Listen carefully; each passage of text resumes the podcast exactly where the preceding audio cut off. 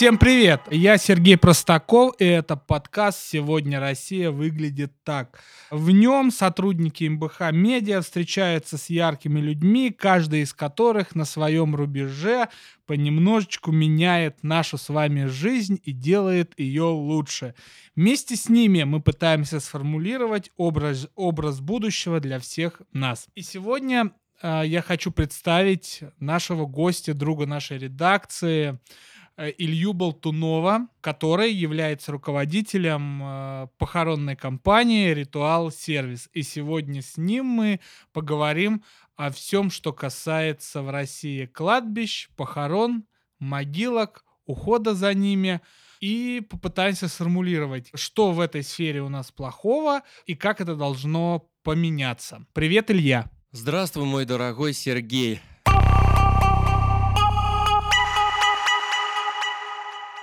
Илья, слушатели сейчас уже напряглись. Похоронный агент, работник похоронной индустрии. Для большинства людей это крайне табуированная тема. Они ее боятся, избегают. Как же люди приходят в похоронную сферу? Ну, чтобы чуть-чуть напряг уменьшить, давайте сразу определим такие водные правила. То есть не будем называть меня похоронным агентом, а будем называть меня похоронным директором. В чем принципиальное отличие? Похоронный агент — это вот тот самый э, пляшущий с бубном, э, вернее говоря, с прайс-листом э, своих услуг, которые он ну, пытается навязать родственникам, которые убиты горем. То есть вот это вот похоронный агент. А похоронный директор — это немножко другая история. То есть я владелец похоронной компании, которая оказывает, будем так говорить, все-таки адекватным образом услуги в такой, ну, не совсем адекватной сфере. Илья, и все-таки как, э, как люди приходят? приходят в эту инду индустрию? От хорошей жизни или наоборот? Ну, ты же понимаешь, что одинаковой истории не бывает. Вот твоя какая? А моя история скорее исключение из правил. Моя история — это история семейного бизнеса, это история Ой, трех поколений. Мой дед еще с середины прошлого века занимался изготовлением э, гробов. Поэтому для меня это своя история. В большинстве случаев, ну, к сожалению, или просто так есть, и это надо принимать, люди приходят не то чтобы не от хорошей жизни, а скорее, ну, просто определенные обстоятельства их туда приводят. Какие? Как правило, работники похоронной отрасли в России сейчас, это люди, у которых есть какие-то возможности, чтобы получить доступ к информации об умершем. Это возможно, бывшие работники медицинских учреждений, правоохранительных органов. Часто это ну, просто друзья а, действующих сотрудников таких э, органов, то есть хорошие друзья.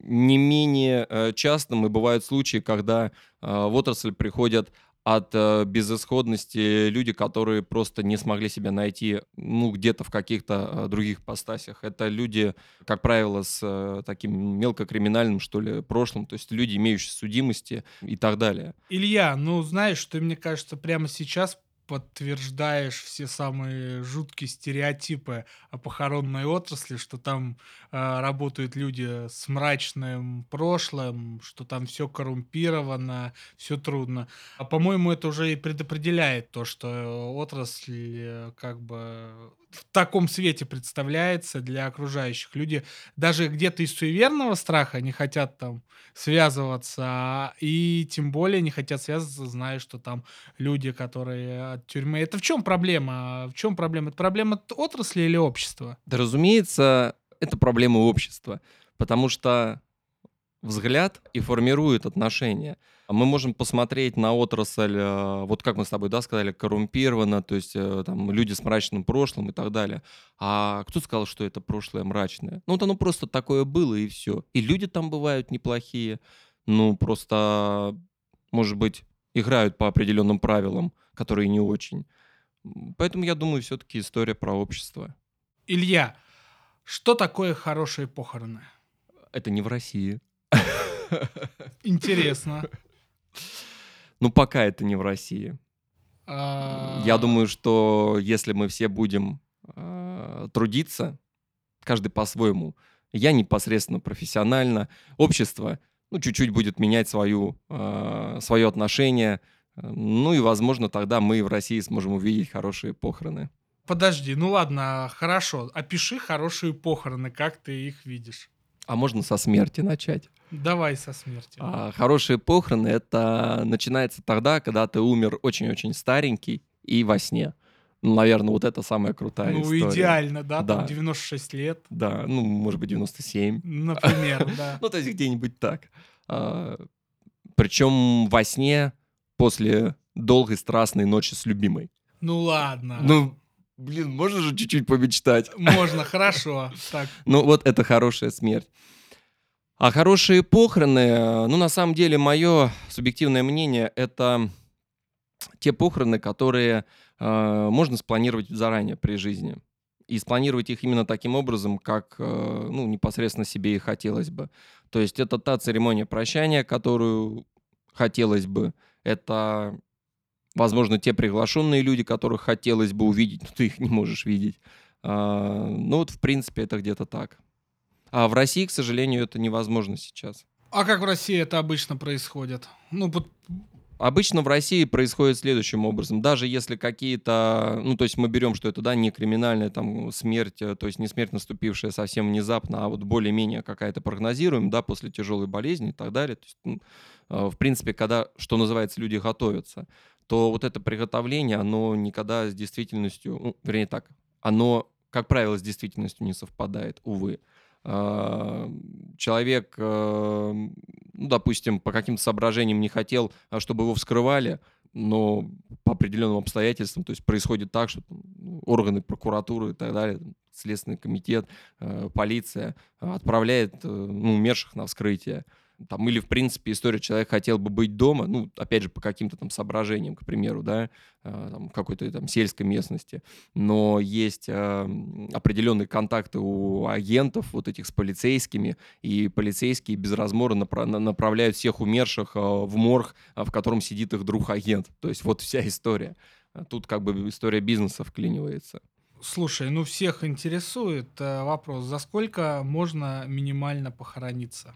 Как собаку или как? Э, Ну, как человека, но в гробу А, хотя бы. Ну, на самом деле, хотя бы в гробу самые простые социальные похороны, ну, в принципе, вот э, мы реально проводим от 9 тысяч. По факту есть гарантия государства, государство компенсирует определенную сумму, и, в принципе, погребение возможно, ну, условно говоря, вообще-то бесплатно. Какие были похороны, на которых ты заработал очень много денег, самую большую сумму? Ты знаешь, я вот скажу честно, у меня таких перегибов не бывает. Ну вот чтобы совсем какая-то социальщина или совсем что-то вот сверхдорого. Ну моя история это скорее история все-таки каких-то средних таких показателей. И эти показатели, ну они в пределах вообще допустимых. То есть это от э, нескольких десятков тысяч рублей до нескольких сотен тысяч рублей. То есть нету чего-то сверхъестественного. Но, ну так, на памяти был случай, например, когда э, дедушка, очень пожилой человек, э, покупал своей э, супруге, то есть умершей бабушке, э, покупал гроб, и, ну, причем они такие очень скромные люди, это видно было вот, ну, и визуально по ним, и по манере общения, и по месту, где они живут. А, Но гроб был очень дорогой из ценных пород дерева и стоил несколько сотен тысяч рублей. При этом дедушка, когда выбирал, то есть там ключевая фраза была такая, но она просила как королеву ее похоронить. То есть, ну вот он, в принципе, ее так и хоронил. Клево. Слушай, а какие странные похороны были в твоей похоронной биографии? Самые. А, ну вот это интересная история, это история для отдельного подкаста. Расскажи. То есть Ну, просто, просто, можно просто рассказывать бесконечное количество историй, потому что на самом деле почти все похороны странные. А, Сейчас прям быстро пришло в голову несколько, но вот давай просто одни расскажу э, про деревню Ведьмаков. Давай. То есть есть такая деревня Ведьмаков, находится далеко, недалеко, вернее, от Москвы, там, ну, порядка двух сотен километров, я считаю, это недалеко. Калужской области. А, Это граница Брянской Калужской Ага. области. А, В этой деревне а, живут потомственные ведьмаки. Ну, то есть вот они сами так говорят, что они потомственные ведьмаки. Деревня реально очень такая самобытная, в глухом лесу. И тем не менее люди там есть, люди умирают, и мы их хороним. А Похороны происходят следующим образом. У нас заказывают, ну, все как обычно, стандартно, в принципе, в сельской местности, гроб и так далее, но там есть специально обученные бабушки, которые стругают осину, у них есть специальная осиновая роща, они там стругают осину, и эту осину кладут в гроб, э, ну, как стружку, эту осиновую стружку кладут в гроб в виде постели. То есть мы привозим свой гроб, они отрывают наше убранство, накидывают туда свою осину, и потом все это как бы а, маскируют. А, ну, мы когда первый раз с этим столкнулись, ну, просто задали вопрос, что это такое. Я говорю, ну, как бы вот, ну, вот у нас просто, ну, там бабка Люся, она такая, ну, короче, ведьма была. Вот. Ну, тут многие такие. Ну, вот это чтобы, ну, вдруг чего. И один раз у нас похороны в этой деревне. Ну, то есть мы как-то вроде мимо пропустили все. Один раз похороны сорвались. И сорвались, и ну, мне звонят, просто докладывают. Вот у нас, ну, это критическая, в принципе, ситуация. Такого обычно не бывает. Мне звонят, докладывают. Илья Сергеевич, ну вот ситуация такая. Похороны переносятся. Я говорю, что случилось? Говорит, осину не успели нарубить. А, Да. Как пела группа «Пикник» на дворе Средневековья, мракобесие и джаз. А, Слушай, у тебя очень специфическая клиентура. Чаще всего она находится в горе. Ну, по крайней мере, ну, те, кто приходит Да. хоронить, да. И тем не менее, как происходит это общение? Как ты вынужден общаться с людьми? Есть у тебя какие-то приемы и так далее? Но опять же скажу честно, естественно, я изучал э, психологию смерти, горя, умирания и так далее, там все этапы, способы взаимоотношений с такими людьми и так далее. Ну, мне кажется, все это а, вот не более чем, ну, один раз прочесть теорию и все. А по факту это практика и реальных каких-то инструментов, ну, наверное, не существует.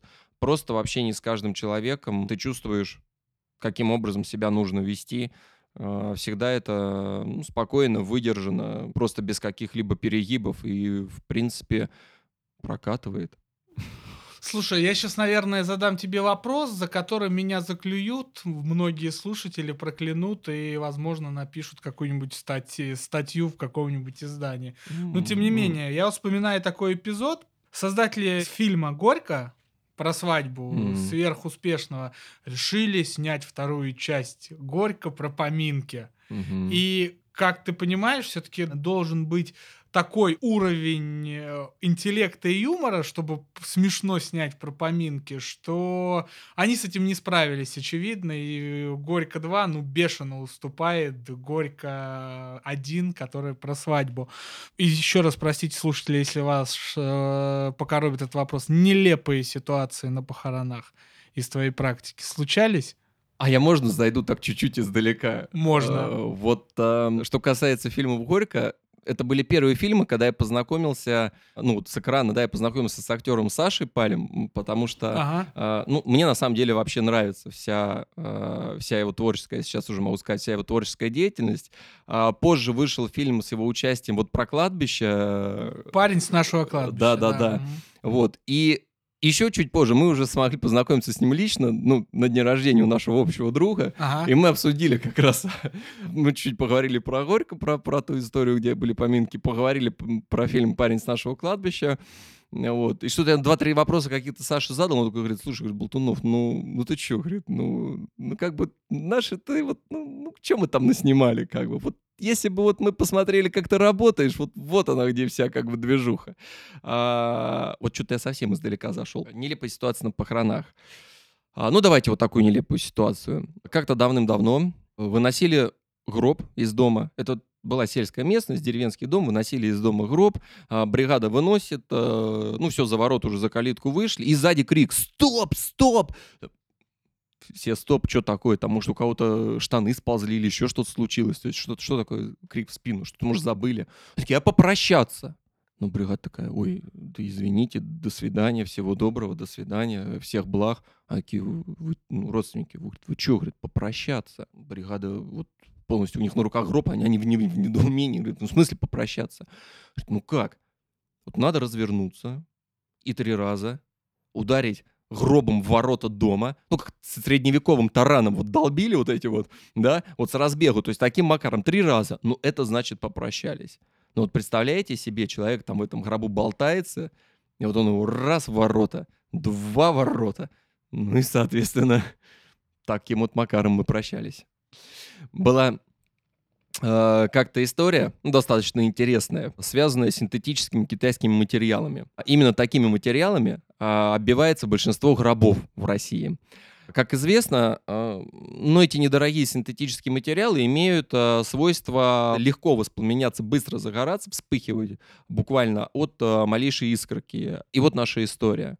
Хоронили как-то раз бабушку. Бабушка по традиции находилась в сельском доме, лежала в гробу, Э, всю ночь, и вокруг нее периодически меняли ну, вот, э, лампадки, то есть свечечки. Это традиция, традицию православных людей, около гроба горят зажженные свечи. Родственники, разумеется, были в суматохе, то есть подго- подготовка поминкам, готовка и так далее, бегают мимо бабушки влево-вправо, влево-вправо, влево-вправо, и бах, свечка падает. А, свечка падает, а поскольку гроб обит синтетическими тряпочками, он вспыхивает. Вспыхивает очень резко, и благо вспыхнул он с ног. То есть не с головы, а с ног. Собственно, а у нас уже бригада стоит перед домом, уже все ждут, то есть вот уже, казалось бы, выносить. А история простая. Вместо того, чтобы тушить бабушку, родственники начинают драться между собой. Ну да. Собственно, тушили бабушку мои сотрудники, бабушку потушили, все, что смогли, поменяли э, тряпочки. Вот, э, ну и, собственно, таким образом ее и хоронили. А чего ж была драка? История простая. Э, родственники по одной линии, родственники по другой линии. Они еще при жизни начали делить наследство, и вот э, здесь как-то вспыхнула бабушка и вспыхнула вражда окончательно. Ой, ну дай нам Бог всем хороших похорон, о которых мы еще поговорим ниже. Дай нам Бог, э, чтобы наши гробы не были обиты синтетическими тряпочками. Ну, хотя бы для начала.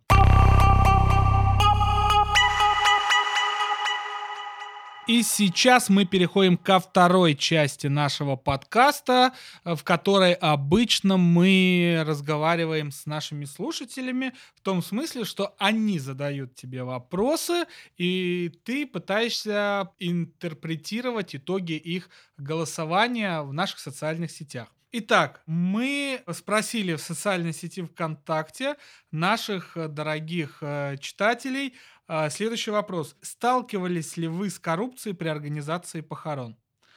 И почти половина, 47%, ответили, что да, сталкивались. Адекватные цифры, вот половина сталкивается с коррупцией, а половина не сталкивается. Да, цифры там 99 и 99 на самом деле.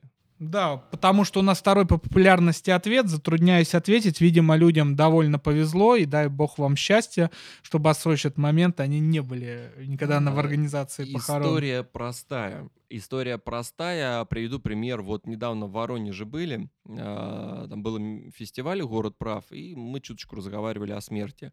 И вот один из мужчин, присутствующих в зале, а, он так яро-яро там какие-то комментарии, то есть и вот мы с ним а, вступили в диалог, и он говорит, ну что вы нам тут рассказываете? Вот я хоронил, там, кого-то хоронил он, и вообще ни с какой коррупцией не сталкивался, все было здорово. Но я его так чуть-чуть попросил более развернуто рассказать, как происходили у него э, похороны. И вот он все рассказывает, все вот это, это, это, все было хорошо, все было здорово. Э, я в газете сам, то есть никаких, а, значит, агентов ко мне не приезжало, я сам в газете нашел, позвонил, э, съездил, отвез документы, и все красиво, классно меня похоронили. Где тут коррупция? Я ему задаю вопрос. Говорю, скажите, пожалуйста, сколько вы денег в морге заплатили? Он такой, ну, там сейчас не помню, там 5-7 тысяч, сколько-то вот столько. Я говорю, а услуги морга, они бесплатные. Ну, вот как бы, чем вам не коррупция? Илья, в наш бот в Телеграме прислали несколько историй с реальными проблемами, с которыми сталкивались. Хотелось бы, чтобы ты их как-то прокомментировал. Я зачитаю одну историю, она довольно длинная, но, как мне кажется, показательная. Хоронили родственника. Приехал мент, капитан Сергей, и подсовывает подписать ритуальный договор. Иначе не пустит на опознание после ДТП. У всех горе. А это ментовская денег хочет. Пришлось подписать. Все в трансе. Поехали на опознание. На следующий день бюро ритуальных услуг которая называется «Православный город». Там все счастливые предложили за все 140 тысяч рублей. Спрашиваем, почему так дорого? Отвечают, ваш умерший хорошим человеком был, значит нужно заплатить. Могила на сухом месте за 25 тысяч. Если недовольны, похороним в болоте за 12 тысяч. Бандиты сторговались за 120 тысяч. Двадцатку сбросили, как ты видишь, да? Когда приехали хоронить на кладбище, между могилами 50 сантиметров. Спрашиваем, отвечает, что всем лежать хочется на сухом, поэтому так узко. Когда пришли на поминки в ближайшее кафе, там потребовали 10 бутылок водки купить и принести. Сходили в магазин, купили, думаю, зачем так много водки на 30 человек, ну 10 бутылок. Оказалось, что это просто мзда мимо кассы обслуживающему персоналу на поминках. Сплошное варье. В милицию потом заявление написал на Сережу, но не смогли его там найти. Потом, через пару лет, его рожа была в скандале по кладбищенским делам на местном портале. Там писали, что раскаялся, что один раз всего лишь оступился, хотя работал с такими постановами лет 10, не меньше. Шакалы поганые, заканчивает наш читатель. Как прокомментируешь? Ну, читатель э, молодец, я бы пожал ему руку. Однозначно. А, на самом деле, вот а, он ведь э, реальную историю описал. То есть действительно все так и все так, к сожалению, практически везде. Вот прямо с первого момента. Прям с капитана Сережи. Да, который Да. не, не А знаете, пускает зна- на- знаете, в без чем денег разница? на опознание. Да-да-да, знаете, в чем разница? Разница только в именах и в званиях. вот приблизительно таким образом. А так история, в принципе, э, реальная. То есть действительно так и происходит. Вот эти э, капитаны, сержанты, Сережи, Пети и так далее, и не только они, и работники медицинские, и э, МЧС, ну и так далее, так далее, все, кто имеют доступ э, к смерти, так или иначе пытаются с кем-то работать, продвигать услуги какого-то похоронного агентства, естественно, за Православный город, ну, например. в данном случае православный город. Что самое интересное, название у них у всех жесть. Там всякие воскресенья, поднесения, поднебесные там и так далее. Я как-то раз с батюшкой говорил, он говорит, господи, они там что, говорит, курят что-то, говорит, все одно. Этот, бог его знает. Ну вот на самом деле, то есть история действительно реальна. И вот эти все а, мерзкие штучки, они тоже присутствуют. Вот это не пустим на опознание, не дадим там направление в морг, а, не получите справку о смерти и так далее, так далее, так далее. Все. Вот в принципе каждое слово реальная правда. Да, это мерзко, да, это противно, да, не хочется, чтобы так было, но что сделать, чтобы было по-другому? Ну, знаешь, насчет по-другому хочу сказать. Э, Собрал, почитал мнение наших читателей. И знаешь, они описывают разные вот истории. Я не буду даже их все зачитывать, потому что они плюс-минус однотипные. Там дал, там дал, там дал. Но, знаешь, поразительно, они все заканчиваются одним абзацем. Одинаковым. Ну, я два прочитаю из разных сообщений. Как и писали выше, лучше заплатить этим. Беготня с оформлением может занять до пяти рабочих дней, а тело все еще в морге. Ну или уже пускай дома подгнивает. Лучше заплатить этим. Тут самая ключевая фраза или другая. Сталкивался с коррупцией, конечно. И лучше платить прямо в руки за конкретную помощь, чем проходить через официальный ад похоронного бизнеса. Официальный ад похоронного бизнеса. А ты можешь нашим слушателям рассказать, как по закону должны проходить похороны?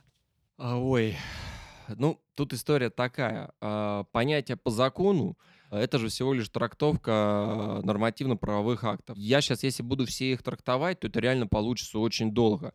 Если постараться как-то коротко, какие-то ключевые Ну расскажи, моменты- вот э, ты известен вообще в России как один из немногих ритуальных агентов, который публично борется и заявляет, что никаких э, коррупционных схемах ты не участвуешь. Вот расскажи, как у тебя стандартные понял. похороны А, проходят. Смотрите, тогда да, я тогда таким образом, Сереж, скажу, то есть если, если вопрос все-таки так корректируется, то я скажу так.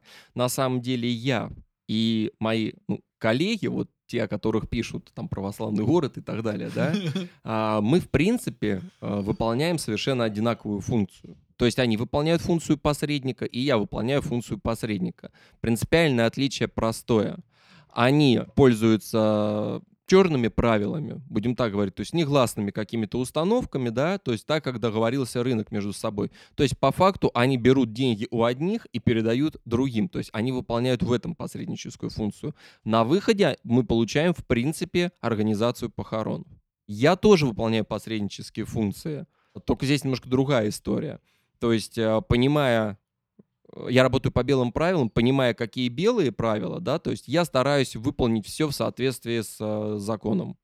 И получается, что, в принципе, э, мои услуги — это, ну, на самом деле, тоже в какой-то степени посреднически. Просто я выступаю посредником, чтобы сделать все по закону, э, сделать все по белому, но при этом не пройти через официальный э, круг ада.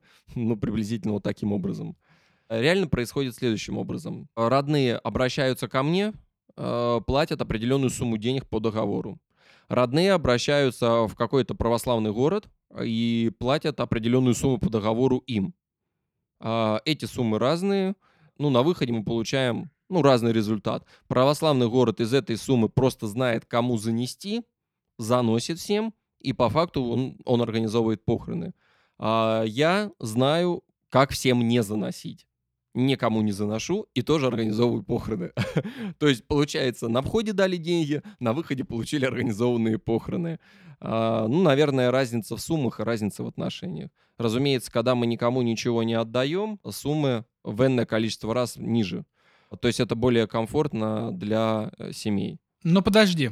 Предположим, ты приезжаешь в морг малоизвестного тебе города. Ну, заказ Плавск. туда поступил. Плавск. Вот реальная история. Плавск, Тульская область. Да. Ты приезжаешь в него, а с тебя там начинают требовать? Или как там было на самом Э, деле? Ну, там история была такая. Это была очень давняя история. Э, В Пл- в Плавске есть тюрьма. и В этой тюрьме, соответственно, умирают заключенные. И когда заключенные умирают, их перевозят в морг Плавской э, ЦРБ, то есть в Центральную районную больницу Плавскую. В этом морге все среднестатистически. То есть сидит какой-то там Иванушка-дурачок, ну, как сказать, дурачок, в общем, который занимается просто поборами с э, родственников умерших. А, История простая. Есть перечень бесплатных услуг. Ну, там, помыли, одели, уложили в гроб. Там, вскрытие провели, документы выдали. Это бесплатно. А он вот э, выполняет функцию такую, то есть он всем родственникам объясняет, что это платно и принимает деньги. Ну, соответственно, просто как бы в карман. К нам э, заказ поступил через интернет, э, умер заключенный, э, он там порядка 20 лет, что ли, отбывал наказание, его сын. То есть парень, который его вообще никогда не знал, но тем не менее а, он сейчас в Москве, и надо похоронить отца, он единственный родственник. Он обратился, оплатил, но сказал, говорит, я в принципе не буду участвовать в похоронах, то есть занимайтесь. Ну, сумма есть. Поэтому едем мы напрямую. В этом морге Плавска, там приезжаем забирать тело, нам сразу же вот этот Иванушку такой, так аккуратненько подошел, ну давайте, да, да, все хорошо, все здорово, у нас все. Кто будет платить? Платить за что? Ну как, вот за морг. Там какая сумма? Да, какая сумма? Я такой сразу, ну, хоро- а мне интересно, я так улыбочку подавлю, я говорю, хорошо, а какую сумму мы платим? Он такой, ну, 4 тысячи. Я говорю, а какие конкретно услуги морга? А, Он такой, ну, 4 тысячи это самые простые, вот помыть, одеть и так далее. Я говорю, слушай, ну, я вот слышал, это вроде бесплатно, ну, как бы в законе написано, вот в таком-то. Он такой, не, ну мало ли, что в законе написано. Как бы у нас 4, в Щ- в Щекино 6, в Туле 10, там 15. М, Ну что, тебе жалко 4? Я говорю, да нет, не жалко. Пойдем вот в машину зайдем, ну, за машину, то есть там кошелек сейчас, конечно, деньги отдадим. Э, За машину заходим, э, говорю, слушай, друг, а, ну, у нас два варианта. Вот можем официально, ну, сейчас будем набирать там этих э, полицейских ваших и так далее, то есть пусть приезжают, сейчас там заявление оформим, а вот и так далее. Или как? Он такой, а что вы сразу не сказали, что вот э, вы вот так? Ну, сейчас мы все отдадим. Ну, все. И через три минуты у нас было тело в совершенно лучшем виде, загружено в машину, без каких-либо проблем. Вот приблизительно это и есть наша работа. Мы знаем, как это. Слушай, а вот такой вот специфический уровень поборов во время похорон, вот прямо вот тут, тут, тут прямо на каждом этапе, вот как из истории нашего читателя, он же вот вот он же абсолютно цинично связан тем, что вот эти люди от земли, так называемые, да, они же реально побираются на чужом горе. Вот все же пишут, другие Ну да. читатели, что легче заплатить, когда ты находишься вот в этой прострации, когда у тебя умер. Вот это, конечно, довольно страшно и неприятно понимать, что здесь исключительно наживо на вот этой стороне дела происходит. Ну, это история про футбольные команды, вообще-то говоря. В каком смысле? Ну, в смысле, есть э, российский футбол. Ну, как там, сборная. Я, правда, не силен, но так, в общих чертах слышал. И есть, ну, какие-то нероссийские, кто там хорошо вот прям играет. Вот эти всякие Месси, Шмесси, там, я не знаю. Наша сборная — это агенты похоронные российские. А вот не российский футбол, ну, это вот моя история. Потому что надо выложиться, побегать, и эффект будет класс. А вот, ну, как наши играют? Ну, как бы можно, в принципе, типа, что-то на поле, ну, что-то там делать, а как бы деньги-то все равно заплатят. Но вот это же где-то о том же самом. Те же все равно деньги заплатят. История безысходная. Ну, для родственников. Ну, и сейчас, видимо, лучший момент, чтобы перейти к третьей и моей любимой части подкаста «Сегодня Россия выглядит так», в которой мы пытаемся сформулировать, а как оно должно быть по-настоящему хорошо.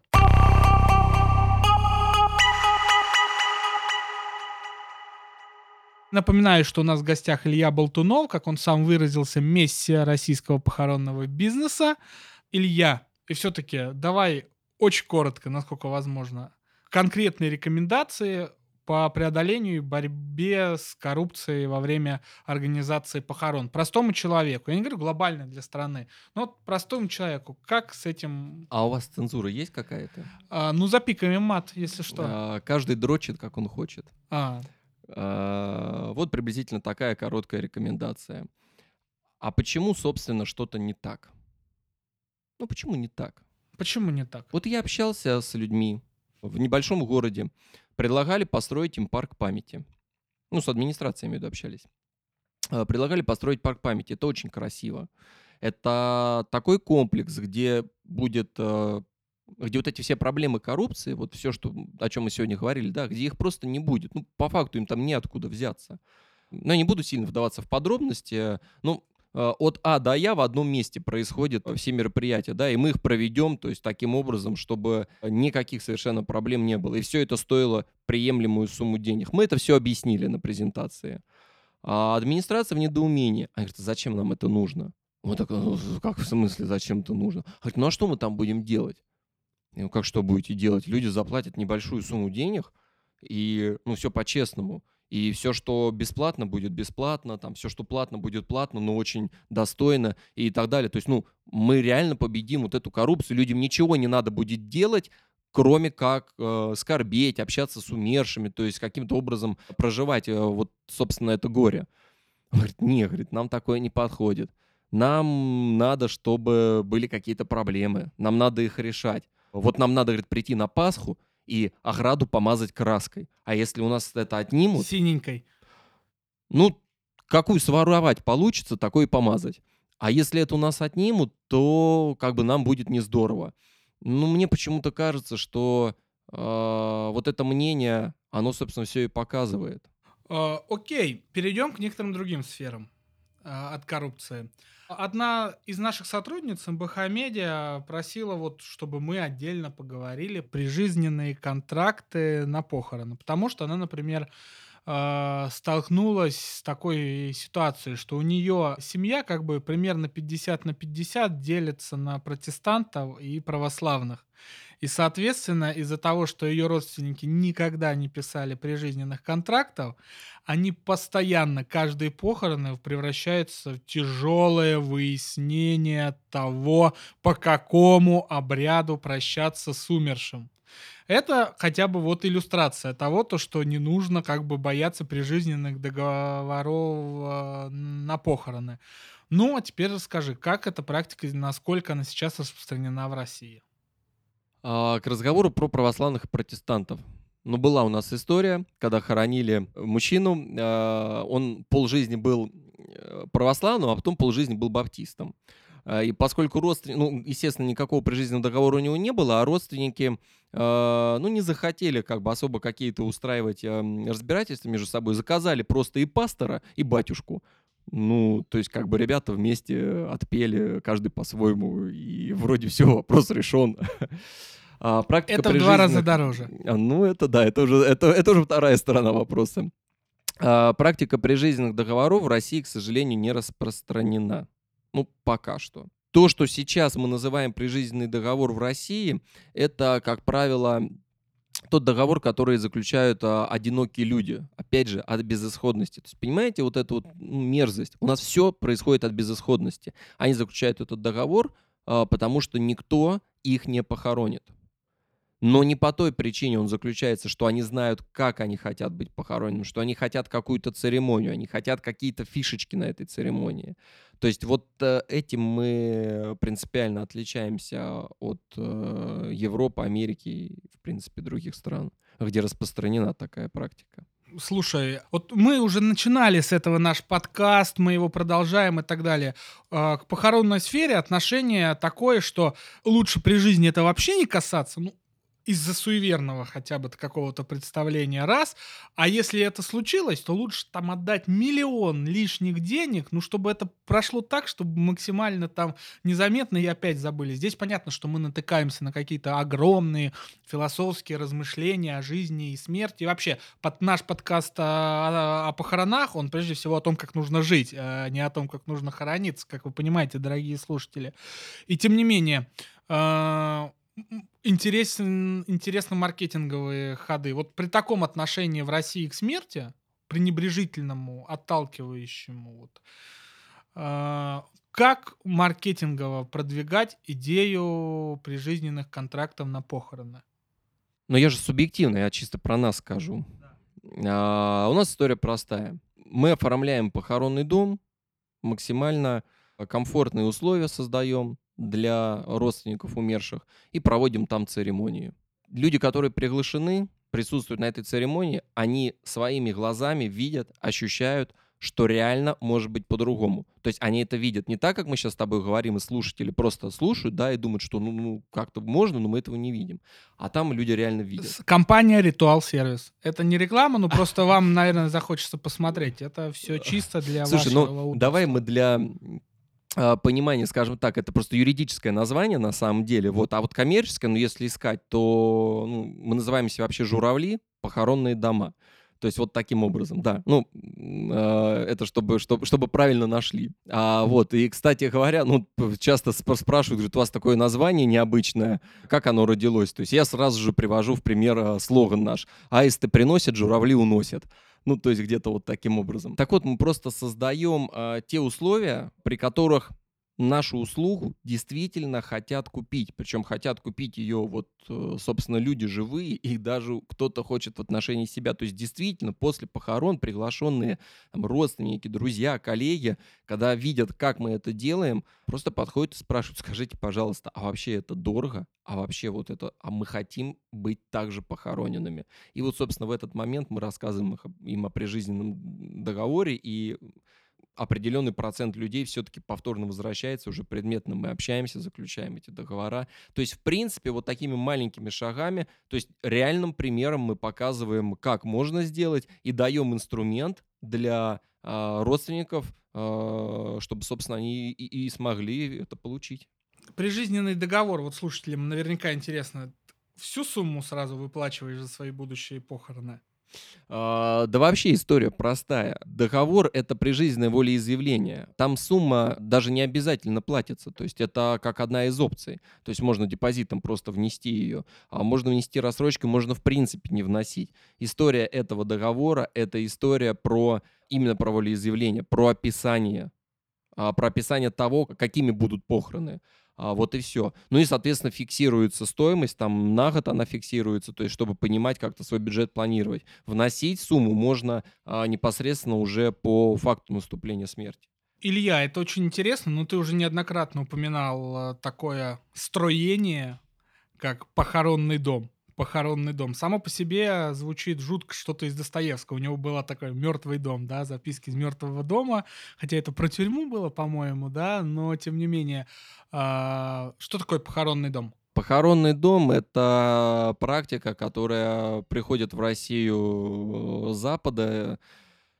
Это объект, социальный объект, э, строение, отдельно стоящее здание, в котором проводят церемонии прощания с умершими, ну, что называется, от и до. А, в его составе есть э, морг, э, то есть комната хранения, холодильные камеры, помещения для подготовки умерших, собственно, залы для прощания, какой-то шоу-рум, чтобы выбрать необходимую атрибутику для прощания, зал для проведения поминальной трапезы или каких-то там гражданских мероприятий и так далее, ну, естественно, связанных со, со смертью. И собственно, вот этими строительством таких объектов мы сейчас и занимаемся. Прикольно, это интересно. Ну и много в России похоронных домов. Да по факту, если вот в интернете вбить похоронный дом в каком-то городе, а то покажется, что в каждом городе есть похоронный дом. Но на самом деле, а, просто поскольку это тенденция, то есть это такой тренд, многие компании а, которые, ну, все время были в таком свинособачьем а, статусе, они просто раньше назывались православный город, а теперь называются похоронный дом, там, облака какой-нибудь. То есть вот, вот таким образом. По факту ничего не изменилось, кроме названия. Ну, понятно. Ну, что нам говорить о похоронных домах, когда у нас в России меньше 20 крематориев на 17 миллионов? Да. Э, На, ну, на- получается, какой- что у нас, да, получается, что если в Германии крематорий на 100 тысяч населения приходится, то в России крематорий там на 15 миллионов населения Да. приходится. что с кремацией в России происходит? Жгут. Это, по- это, по- это понятно, но вот я, Жгут- например, жгут не так, бывал как на каких-то пресс-конференциях похоронных организаций, на каких-то мероприятиях, и все как бы пытаются пропагандировать кремацию, да, а все-таки вот, например, э, насколько она сейчас распространена, насколько люди к ней подходят. Значит, постараюсь все-таки коротко. Кремация — это хорошо. Хорошо чем? Это хорошо тем, что позволяет э, в определенной степени бороться с коррупцией. Ну, я щас, ну, может быть, не буду вдаваться в подробности, но это связано там с покупкой мест на кладбищах и так далее. То есть э, кремация там позволяет, э, ну, несколько ходов э, таких, чтобы вот, ну, пу- путей обхода, скажем так, дает нам. А, во-вторых, это экологично, то есть это на порядок эко- экологичнее, чем вот эти наши кладбища, которые мины замедленного действия, где там куча мертвых тел нарыто, зарытых в землю. Кремация также позволяет нам уйму способов дальнейших для того, чтобы взаимодействовать с прахом. Это и всякие там э, тарелочки, распыление плаха, и алмазы, и в космос запускают, и что только не делают. То есть пространство практически не ограничено вот именно для взаимодействия дальше. А вот в плане популярности, к сожалению, процент кремации у нас очень низок. И что самое интересное, он низок, ну, все-таки говорят, ну, понимаете, мы православные, у нас вот принято. Ну, на самом деле, не в этом дело. А если посмотреть те регионы, где есть крематории, то есть там, где доступна кремация, то и процент кремации там значительно выше, чем в других регионах. Поэтому мне кажется, что здесь история просто предложения, и все. А почему в России так мало крематориев? Это очень сложно. То есть я не говорю о том, что государство специально какие-то палки в колеса вставляет, но на своем примере могу сказать, у нас сейчас два проекта, а, два региона соседних с московским, а, где у нас земельные участки, с которыми мы работаем по строительству крематориев вот с парками памяти. В одном регионе мы сейчас подаем в суд, к сожалению, потому что год мы пытались добиться разрешения на строительство, оно как бы, то есть реально документы все в порядке, все разрешено, у нас есть вся переписка, а, администрация района просила просто отсрочки, просила, и в конечном счете, когда вот они поняли, что соскочить у них не получается с тем, они мне просто позвонили а, на мобильник, сказали, ну, короче, если ты приедешь к нам строиться, мы тебя тут убьем. Я уже с прокуратурой договорился. Ой, Да. Вот где-то так. Это мне глава района реально по мобильнику просто позвонил. Поэтому вот я отдельно сейчас как раз на их прокуратуру, с которой он договорился, я думаю, все-таки письмо кидану. А вот, ну и, собственно, мы в суд, естественно, подаем. Это история одного региона. А история другого региона, да, там все все хотят, но бюрократическая машина уже растянула процесс на 7 лет. Вот приблизительно так. какими, какими будут э, российские кладбища через 25 лет? Скорее всего, такими же. Россия завтра будет выглядеть как сегодня на кладбище. Но Только через 25 лет. только через 25 лет. Просто мы постареем. Э, Только мы постареем. Ну, дай бог, будем живы. Вот.